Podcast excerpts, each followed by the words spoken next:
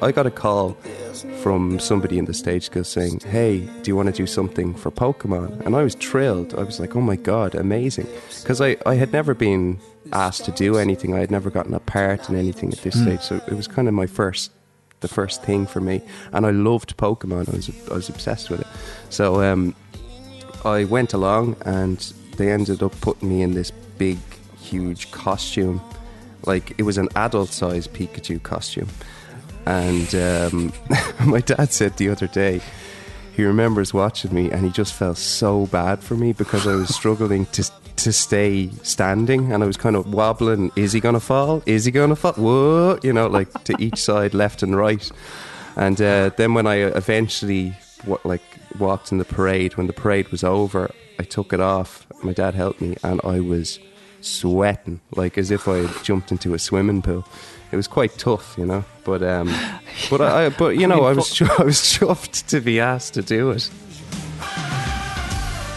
Next week on Irishman Abroad, I'm joined by everybody's favourite on site reporter, Richard Chambers, as he gives me the extended and inside look behind the scenes of the government entrusted with handling Ireland's COVID reaction. You don't want to miss it. The only way to hear the whole thing is at patreon.com forward slash Irishman Abroad.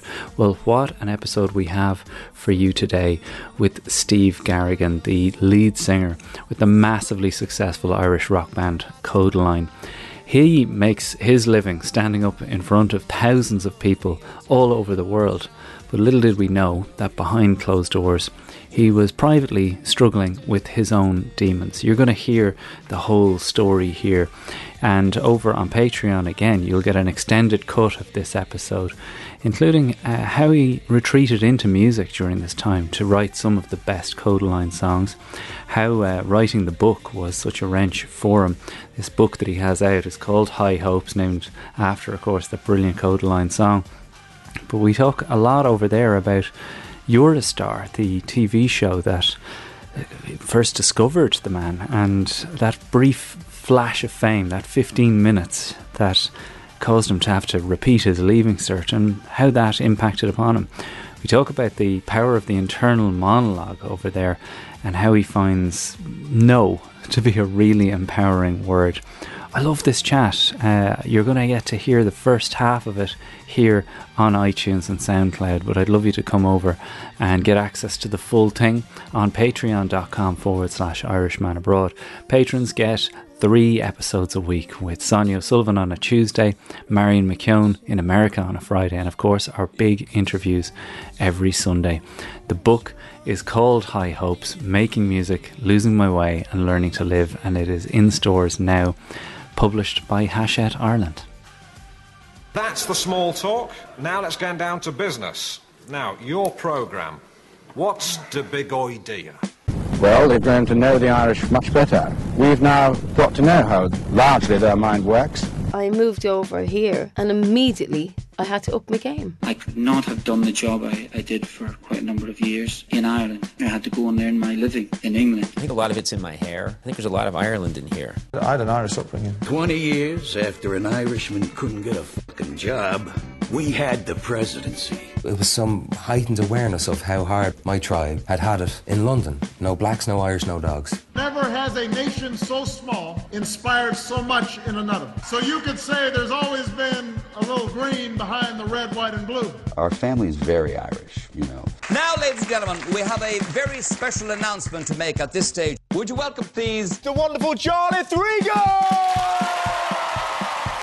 Steve Garrigan, it's brilliant to have you on the Irishman abroad, especially with this book out. And, uh, you know, I had the opportunity to get kind of an advanced read of it, as is often the case here.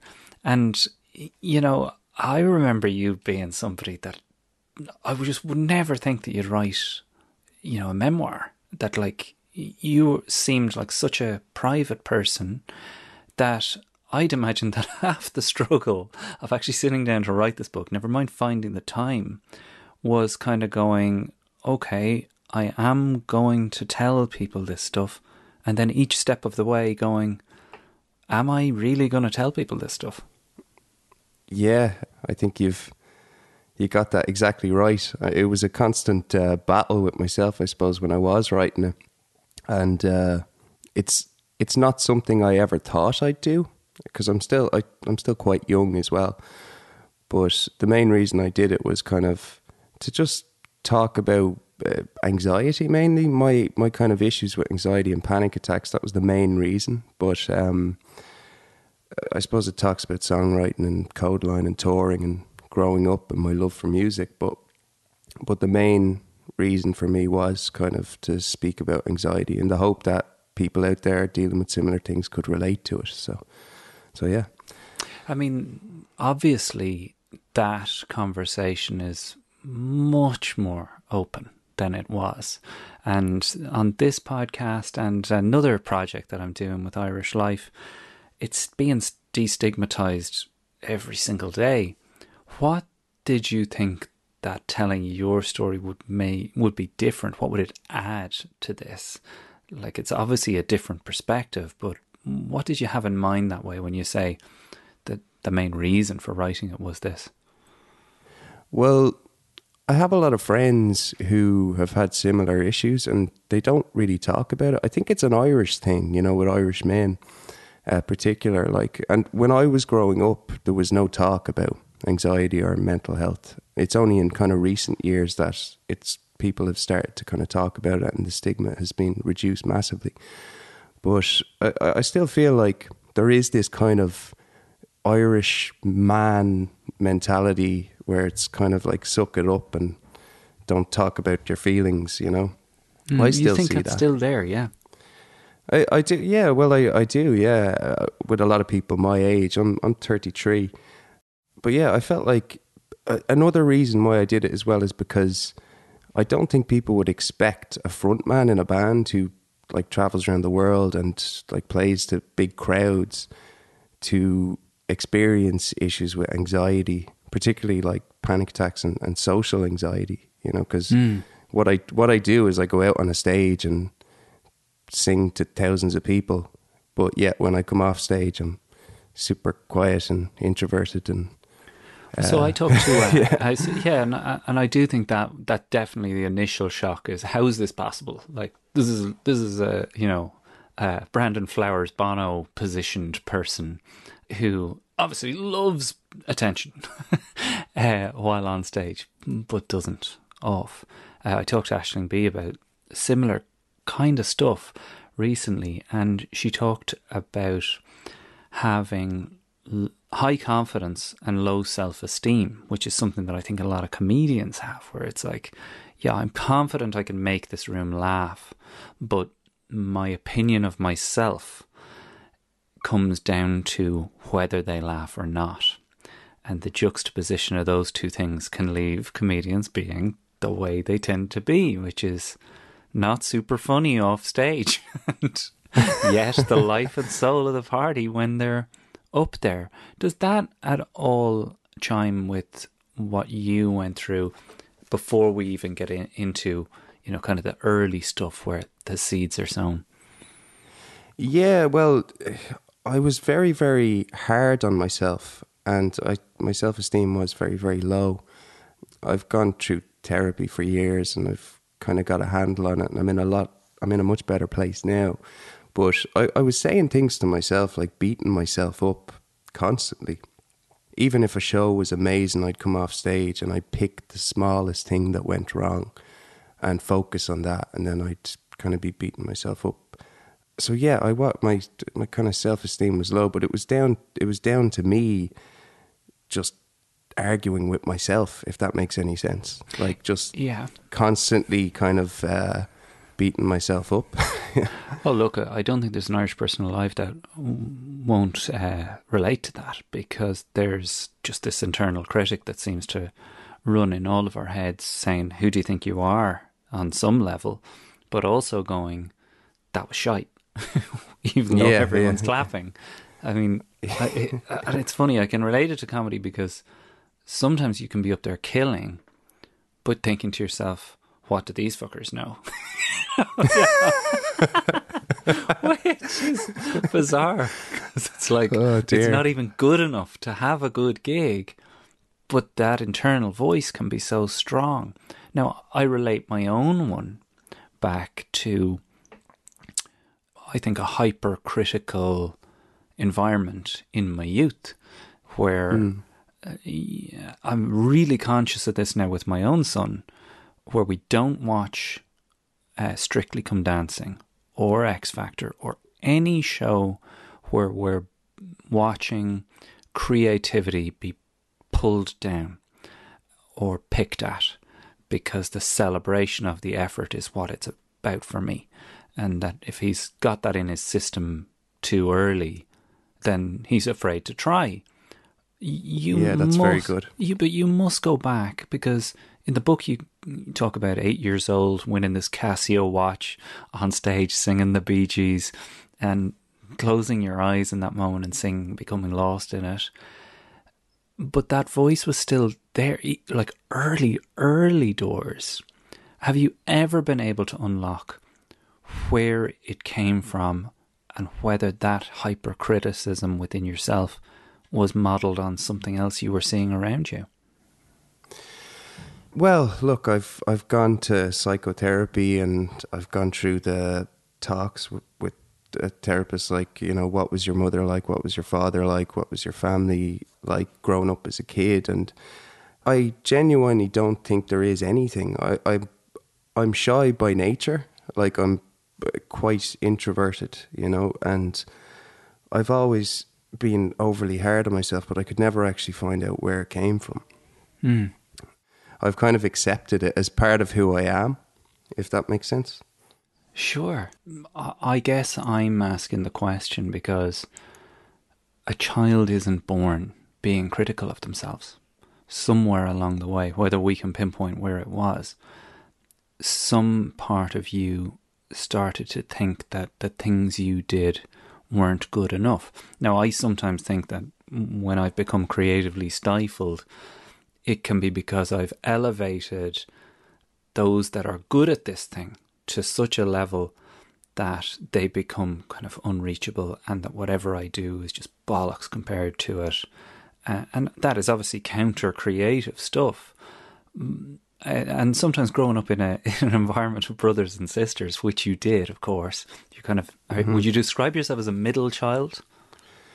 Uh, well, look, that that could have something to do with it. Uh, middle child syndrome, you know, um, and kind of competition between myself, mm. my brother, and my sisters. You know, if if there was anything to cause it, maybe that would be it. Yeah, but as far they, they, but as far back as, as lovely people, but I, I yeah, I yeah, the competitiveness is just to win your parents' favor, is it not? But yeah, yeah, that would make sense. Yeah. I suppose, like from a very, very early age, when I first stepped up on a stage, I got a good reaction and people clapped. And my parents, I remember my parents there and they clapped and they were really behind it and supported it. So it was always something that I felt confident about and something I kind of felt I was good at. So I could always fall back into music. Like if I didn't get a good reaction when I first stood up on stage, I was eight years old I probably wouldn't be doing what I'm doing today because I would have thought that I wasn't good because I didn't get a good reaction. Mm. But fortunately, I did. I mean, I was terrible. Like at that age, I mean, I, I don't think I could hold a note, but um, but I got a good reaction, and that kind of sent me down a path of music, you know. But I know what you mean. That like I remember hearing Jonah Hill talk about how he got a compliment in an acting class, and when he wanted to be a director the whole time, he always wanted to direct films, but he got a compliment early in an acting class, and he said it sent him off down this road of trying to be an actor, just based on that bit of encouragement that he, he was so desperate to find. So this got put in the category for you of things I'm good at. Right, this is it. you, you are called the singer. You're the singer in school. There's a show and tell on a Friday. You detail it beautifully in the book where everybody gets up and does their, their party piece on a Friday.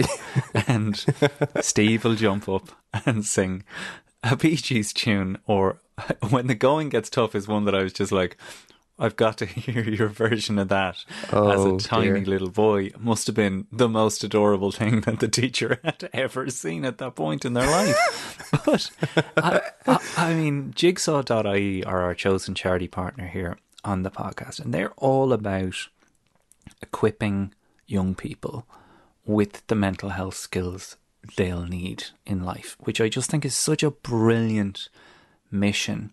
But it always makes me think how different would my life be if I got that help early on? Would I even be doing comedy? Do you think, Steve, that you could have been helped with this awful negative internal monologue that eventually produces the anxiety attack at 19? Could you have been reached or helped much earlier on? Absolutely. There, there was no uh, resources in the school. Uh, I, I was kind of a. At the same time, I don't know. I was a little bit oblivious to it, but I suppose if there was a class or even like a a talk about it, Mm. um, I would have been more aware of it, and I probably would have put two and two together and figured out what I was going through or what what I, what was happening to me. So it's really really great and refreshing to hear of charities like uh, Jigsaw, and uh, I I mean even in schools today there are a lot of resources for uh, to promote mental health for kids, and it's it's amazing. Do you ever think what you would go back if you could Marty McFly it back there and you know put your hand on the shoulder of young Steve? What what would you say? I would say, t- t- don't be so hard on yourself. You are good enough. Because I think, uh, like I, uh, my self esteem was very, very low. I was very unsure of myself. I had a lot of doubts. I constantly beat myself up. I was in in social situations. You know, I would, if I was meeting strangers, I would say to myself, "Oh, what's the point in even talking?" Because they're not going to like me anyway, which is completely irrational. Mhm. You know, I would try and reassure myself that uh, uh, that I am good enough and everything is okay. You know, and uh, I I try my best to do that. yeah, but uh, like Yeah, it's um, but yeah, it's so exceptionally hard. Speaking as a parent here, to see it, I'd imagine. I thankfully I don't have the the problem with my son. Quite Hmm. the opposite. okay, got to tone him down. Fair enough. Yeah, got to rein him in. Tone it down. Fair But enough. I'd imagine there's quite a few parents at a loss that they. that You hear parents say it all the time. Oh, sure, he he doesn't listen to me, and that mm, I'm sure there were people in your life saying, recognizing this shyness because that's how it presents itself in, to the external world. Is this huge shyness on your part, Steve? We Damo Dempsey on the other week. Same exact story, absolutely debilitated by this shyness where he couldn't even look people in the eye. Was that Mm. like am I describing the same kind of shyness? Like how did your shyness present itself? Yeah, I, I couldn't really look people in the eye. Uh, Like I was, I had a, I had a couple of great friends, and I was kind of comfortable around them. Mm. But if I was like walking in a shopping center or something like that, I'd, I'd be trying to keep my head down, not make eye contact with anybody, and just try and keep myself to myself. I, I was, I was painfully shy. I suppose is the way to put it but uh, you know, it took me years to realize that it was kind of the it, it was anxiety. You know, it wasn't just shyness. Um, And obviously, I ha- ended up having a panic attack later on in life, and then that kind of introduced me to a whole different side of of of uh, anxiety.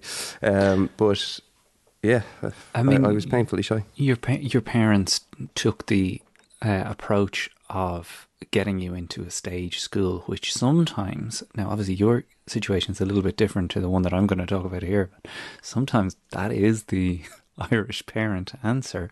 It's not just Irish. I mean, I think across the world, people think, sure, get him up on a stage there, and that'll uh, knock the nerves out of him. Uh, and in so many ways, it doesn't help because what it does is it goes it says, oh, he's very, very practiced at getting on these stages, but then socially, the difficulties remain. But Jeepers, he put on a great Christmas show, didn't he? Uh, a great, great, geez. And then they can say to each other in the audience, wow, that kid used to be so shy, not realizing that the second he's off stage, he's back in his box. Were your parents Yeah. obviously aware of the singing ability early on? Were they consciously and did they talk to you about the stage school decision as being some method to bring you out from yourself?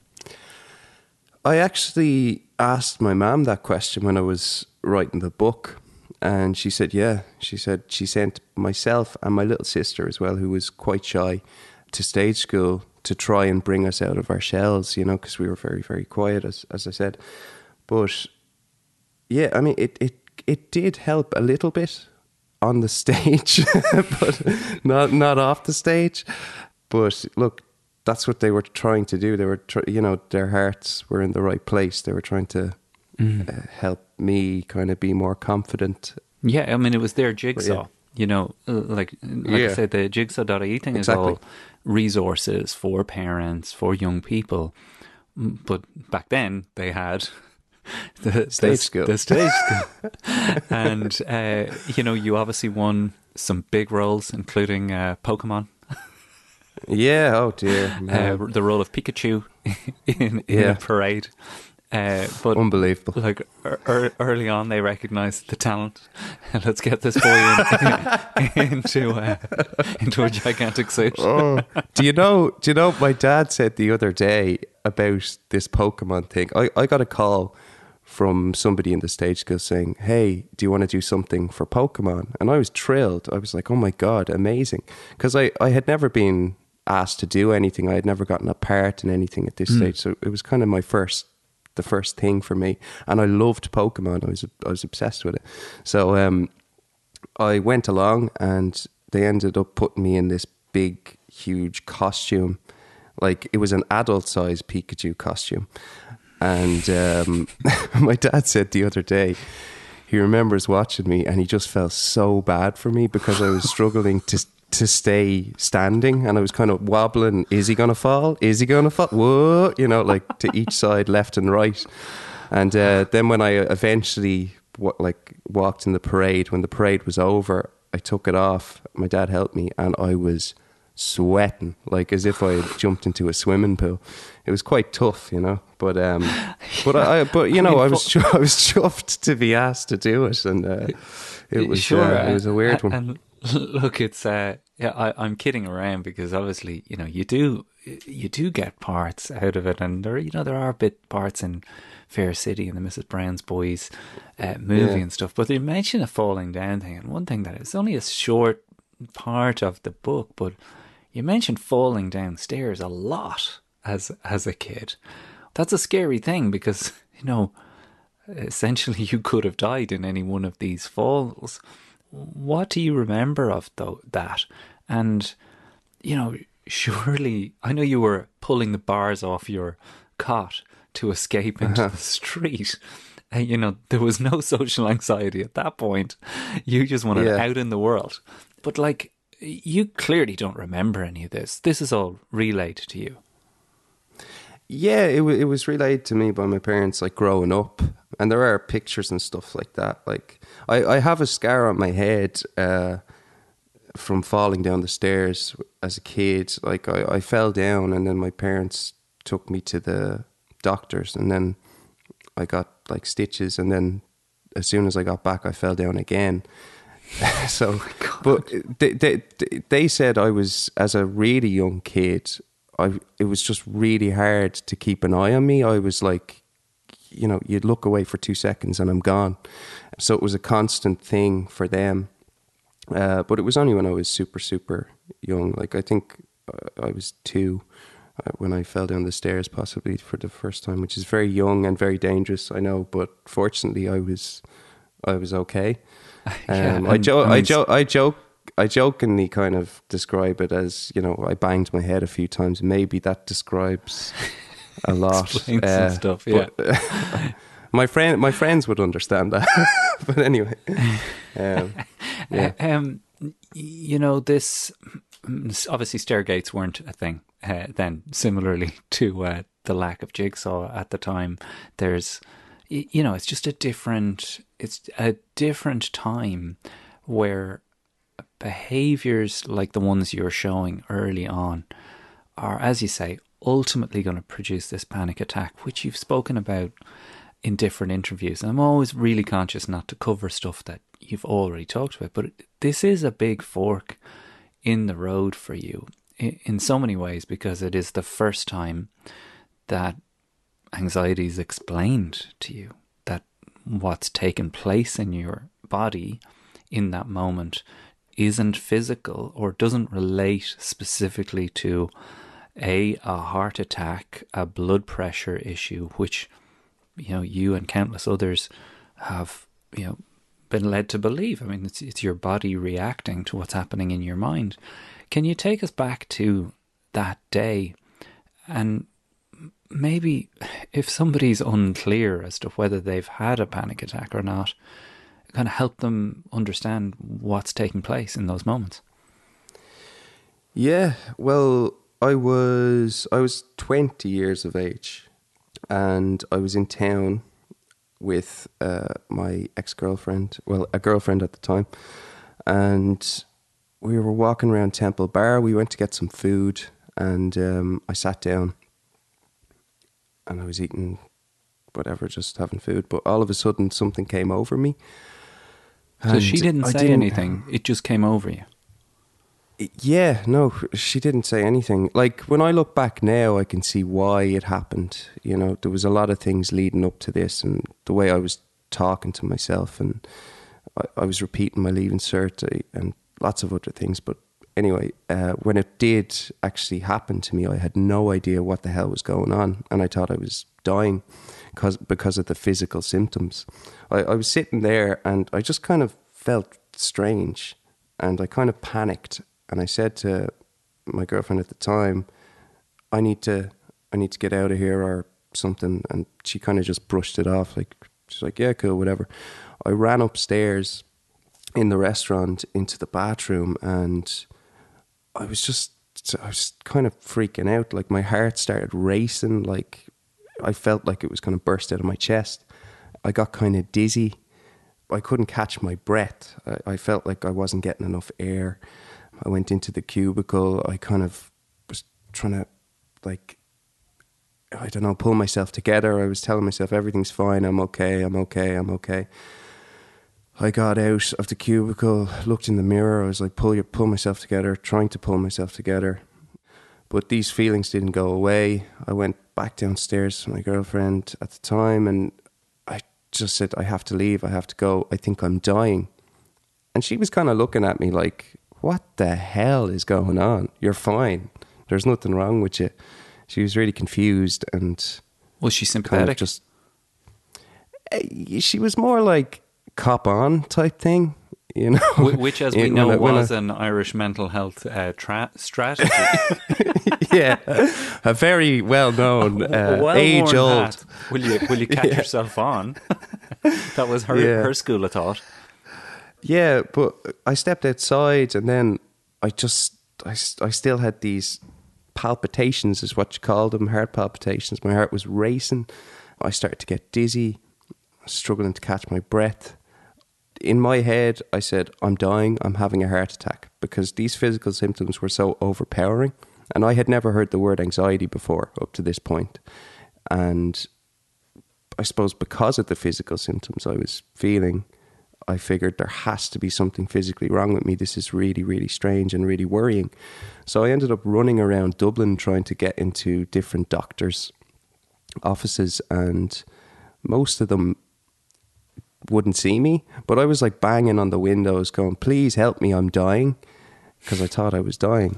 So I understand why they wouldn't let me in because they're probably like, What the hell is going this guy is Mm. I don't know. He's lost He's it. lost it, yeah. But eventually I did get to a doctor.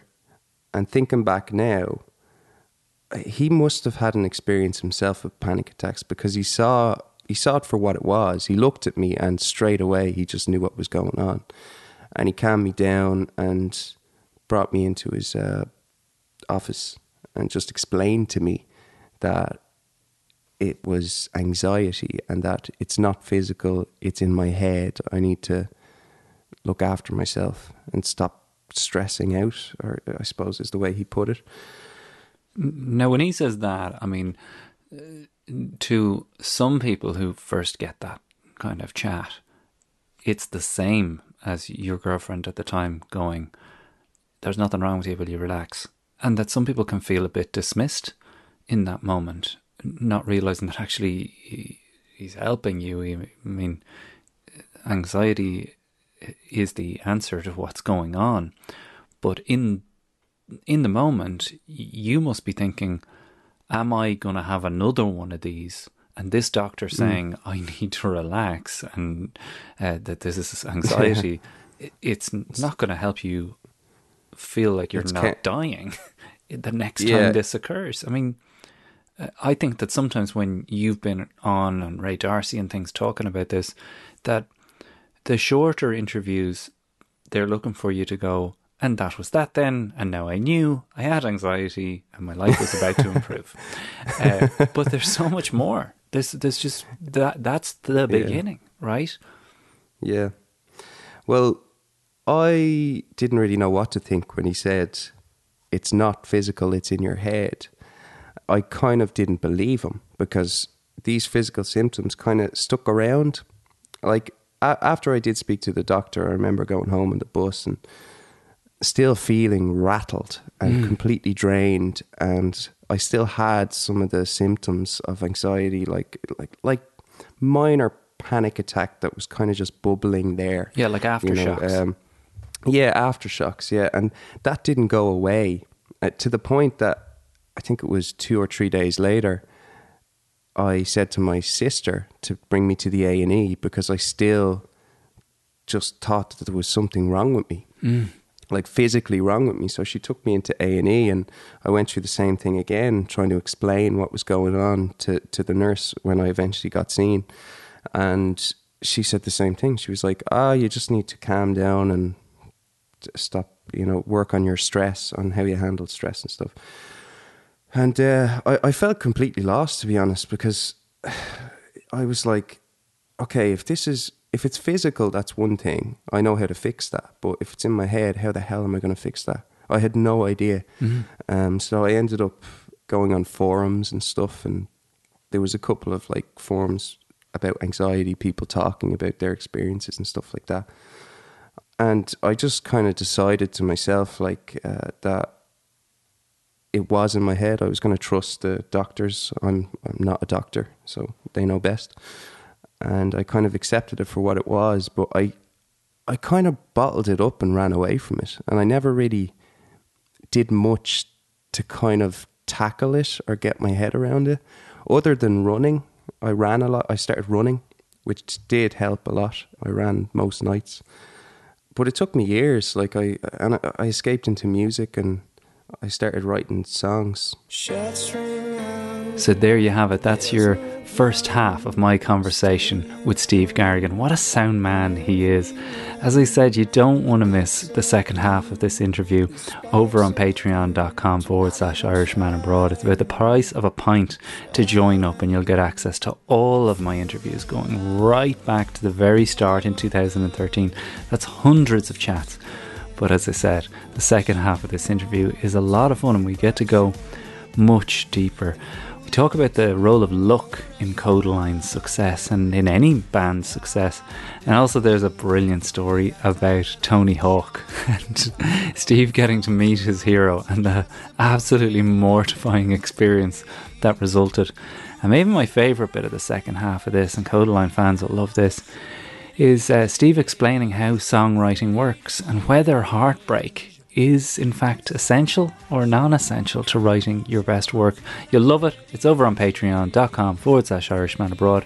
Brian Connolly's on sound, John Maher does the extra research, and Tina and Mikey make it all possible. I'll talk to you on Tuesday when Sonia O'Sullivan is back reporting from Nike HQ in Oregon. There's so much more coming next week, including Richard Chambers next Sunday.